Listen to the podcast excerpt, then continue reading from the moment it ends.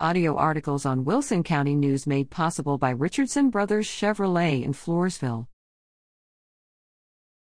Lady Bears continue wins with powerful offense.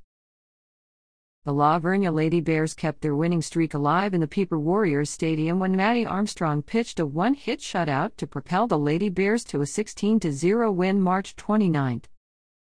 The Lady Bears demonstrated a powerful offensive game with seven different players getting hits.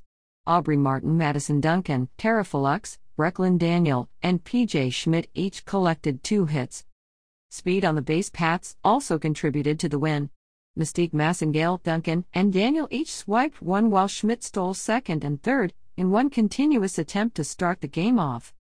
In the second inning, Savannah Peterson powered a fly ball into a 20 plus mile per hour wind off the top of the fence in center field for a double. The Warriors' Kammerer took the loss and Reeves broke up Armstrong's perfect game with a line drive single up the middle with one out in the last inning. It was a perfect time for all aspects of the Lady Bears game to cinch up as they extended their winning streak to 3 April 1st in Bear Stadium.